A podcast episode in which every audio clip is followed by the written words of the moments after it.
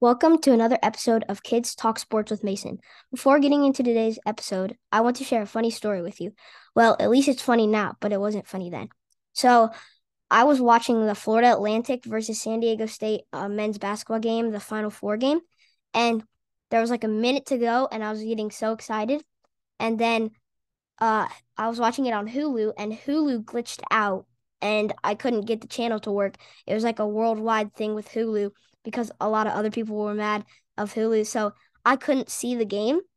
And I went on the ESPN app because it gives me like a play by play, but I couldn't like watch it. And I was looking, and then all of a sudden I see that San Diego State won 72 71. And I'm like, what happened? And then my friend Josh texts me and's like, oh my gosh, did you see that buzzer beat? And I'm like, no, I don't know. I don't even know what happened. And then and then um I look it up and I see it and San Diego State hit a buzzer beater, but I couldn't see it because Hulu wasn't working and it like glitched out.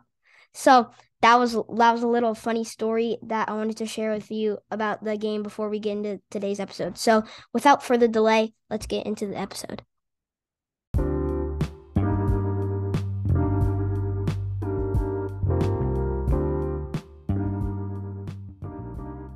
Hello, my name is Mason, and I will be your show host on the Kids Talk Sports podcast. The Kids Talk Sports podcast is all about sports. I will talk about baseball, basketball, football, and more.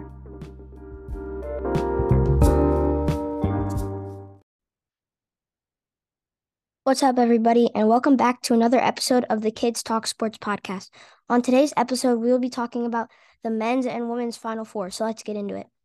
So, the first topic we'll be talking about is the women's uh two uh Final Four NCAA tournament games. So the first game that we'll be talking about is the um, number two seed Iowa Hawkeyes versus the number one seed South Carolina Gamecocks, and uh, Iowa came into this game thirty and six, and South Carolina came into this game thirty six and 0 and were undefeated.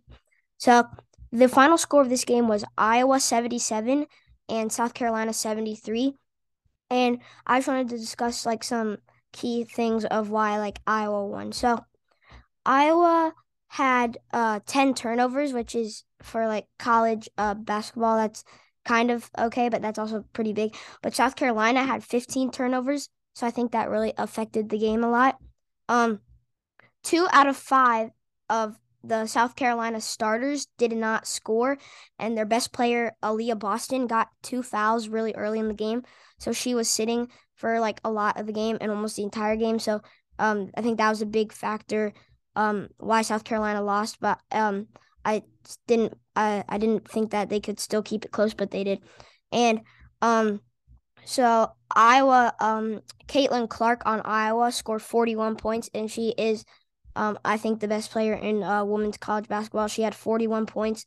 Um, she was like she was probably the biggest factor. They were South Carolina was trying to guard her all game, but they just couldn't stop her. She kept shooting a lot of threes. She uh, and they went in. She was blowing by people, driving to the hoop.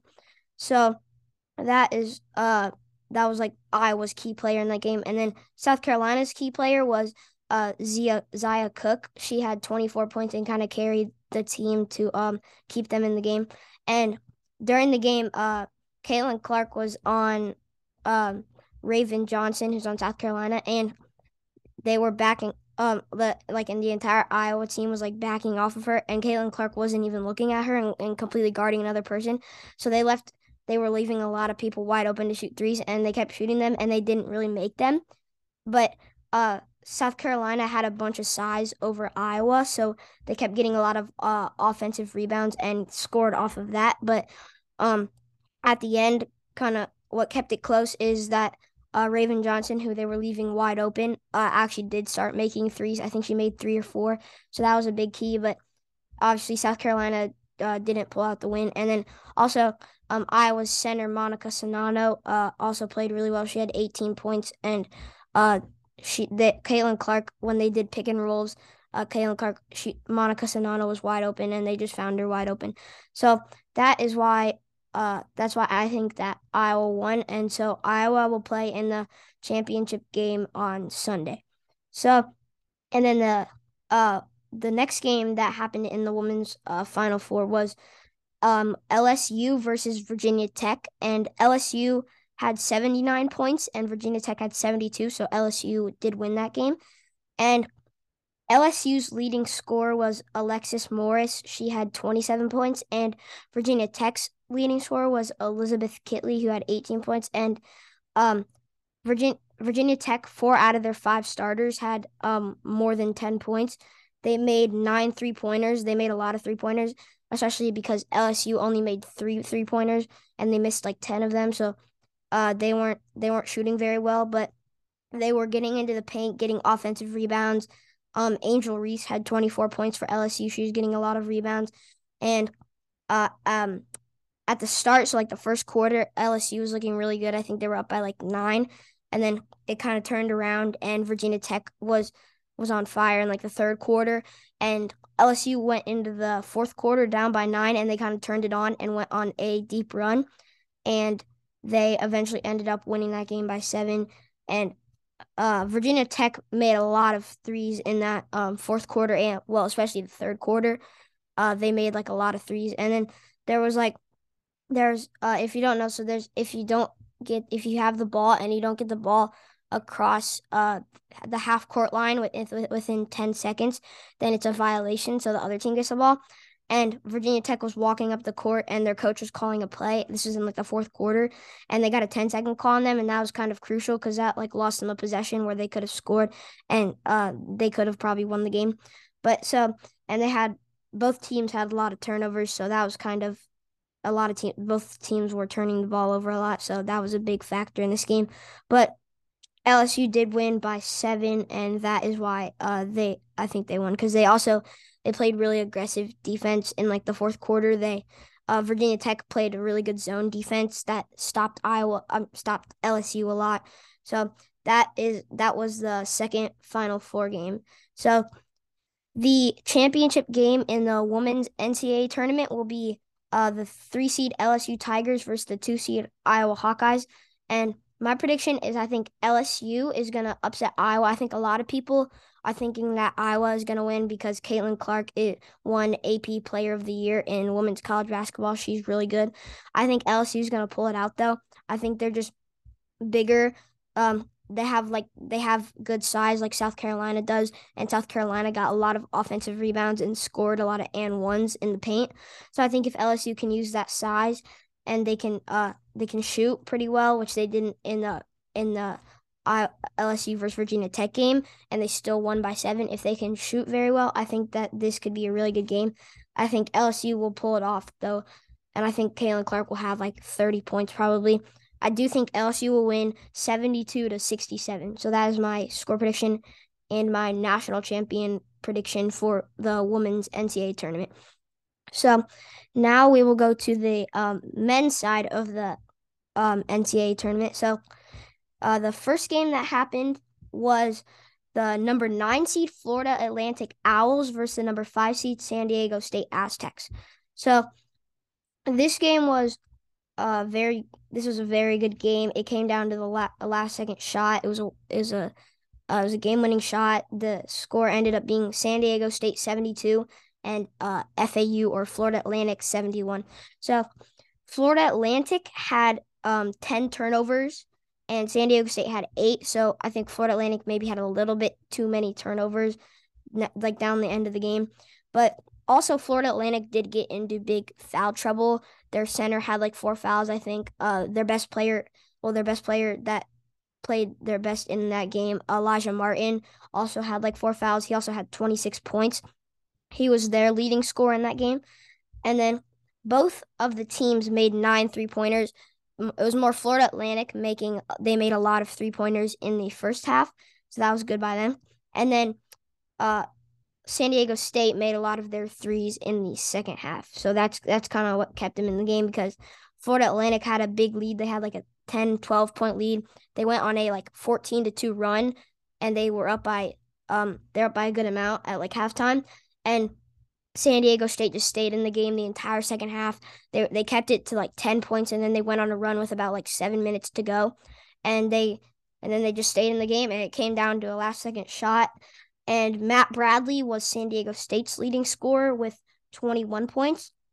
and uh, the game-winning shot was a two-pointer that he made. Uh, Lamont Butler hit the game-winning two-point shot that was made with um, zero seconds to go. So congratulations to San Diego State and Lamont Butler. He made a really good shot down the stretch, and the uh, it was San Diego State had their worst possible shooting, worst possible like scoring lineup on the floor when they hit that game winning shot. So that was pretty uh, surprising. That that was pretty funny because they had they had their least amount of scores, their like worst lineup in, and uh, like their worst lineup uh, scoring wise, and then and then they hit a game winning shot. So that was uh, pretty surprising by San Diego State. And then the second game in the men's tournament was uh, the number four seed UConn Huskies versus the number five seed Miami Hurricanes, and UConn had 15 turnovers. They did end up winning 73 to 72 to 59. So they did end up winning at 13, but they did have 15 turnovers. I think that was a lot. Miami only, well, Miami had nine, but they had six less than uh, UConn. Uh, UConn's leading score was Adama Sanogo, who had 21 points, and Miami's leading score was Isaiah Wong, who had 15 points. I think UConn UConn got has a lot of depth. I think they will definitely win the national championship, but I think they have a lot of depth that they could go deep into their bench and get a lot of scoring. Um, their I think their best player, well, definitely their best shooter, uh, Jordan Hawkins, um, was like a little bit. He had like an illness like two days before or something. He missed practice. Um, but he came but he came into the game feeling good and he drained a lot of threes so that definitely helped them because if he wasn't a factor in that game i definitely think miami definitely could have won that game but miami did get into foul trouble um they weren't at their best scoring and a funny moment in that game was their starting point guard uh, nigel pack who scores who shoots the three really well and scores a lot of their points um his shoe broke on a play so he had to sit on the bench while they found him another uh, another pair of shoes, and they still couldn't find it for like five minutes. And there's this one guy who they showed on the broadcast who was like running back and forth trying to get the shoe, and finally came back. And I think that I it looked like it definitely did affect him because he was not really a factor after he came back with different shoes.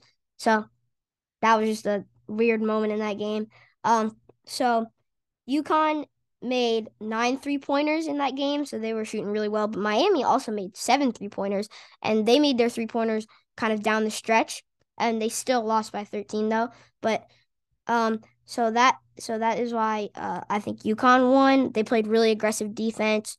Um, they ran out fast breaks. They broke Miami's press pretty well when Miami tried to press a little bit. They broke it like in two seconds, and then they got an alley oop dunk. It's crazy. It's really well how they um broke it. So my national championship prediction for uh, the men's side of the bracket is um, UConn versus San Diego State is going to be the championship game. I have UConn winning in a close battle, but I think it's going to be 84 to 79 uh UConn, so pretty a decently high scoring game.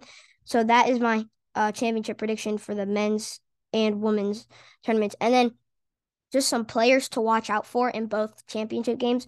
So, um, in the champ in the women's championship game for LSU and Iowa, uh, two players to watch out from Iowa is Caitlin Clark definitely, and then Monika Czinano, their center, who it gets open a lot on pick and rolls. Those are two players to watch out for. Um, for Iowa, and then for LSU, um, Alexis Morris, their point guard, and Angel Reese, their center, who can get a lot of rebounds. Alexis Morris can shoot really well. Those are my two players to watch out for for LSU. And then for the men's side, my two players to watch out for on UConn is um, Jordan Hawkins. He shoots the three really well. And then also Alex Karaban, who um, uh, I think they will be watching out for Adama Sanogo. He, he is also a very good player, but I think Alex Karaban could have a surprising, really good game. He can definitely he can shoot well too. He can drive. He can play as a big man. Um, so th- those are my two players to watch out for for um UConn. And then my two players to watch out for San Diego State is Lamont Butler, he had a very good game. He hit that game winning shot. And then um, um, Matt Bradley can really fill it up from deep. He can drive. He can play power forward. He can he can do all of it. He's a really good shooter. Um, so those are my two players to watch out for for San Diego State. And then once again, my national championship, my national champion predictions for the women's side, I have LSU, and then for the men's side, I have UConn. So those are my final four. Those are my final four reviews and my champion predictions. Thanks for listening, and I will see you next week.